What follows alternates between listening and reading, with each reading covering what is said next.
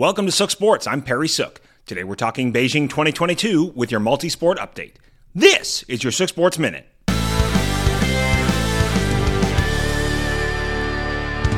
Missed expectations.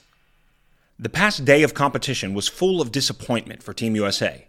On the second event of Alpine Combined, Mikaela Shiffrin ended her time in Beijing just how she started it, a did not finish on a slalom course.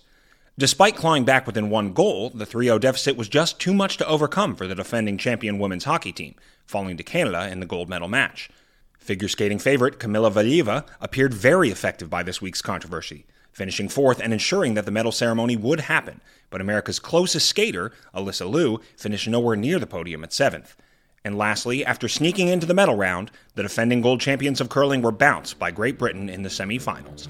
While a hockey silver and potential curling bronze are still worthy of praise, there is no doubt in the disappointment at failing to meet the high expectations for Team USA. This is your Sook Sports Minute.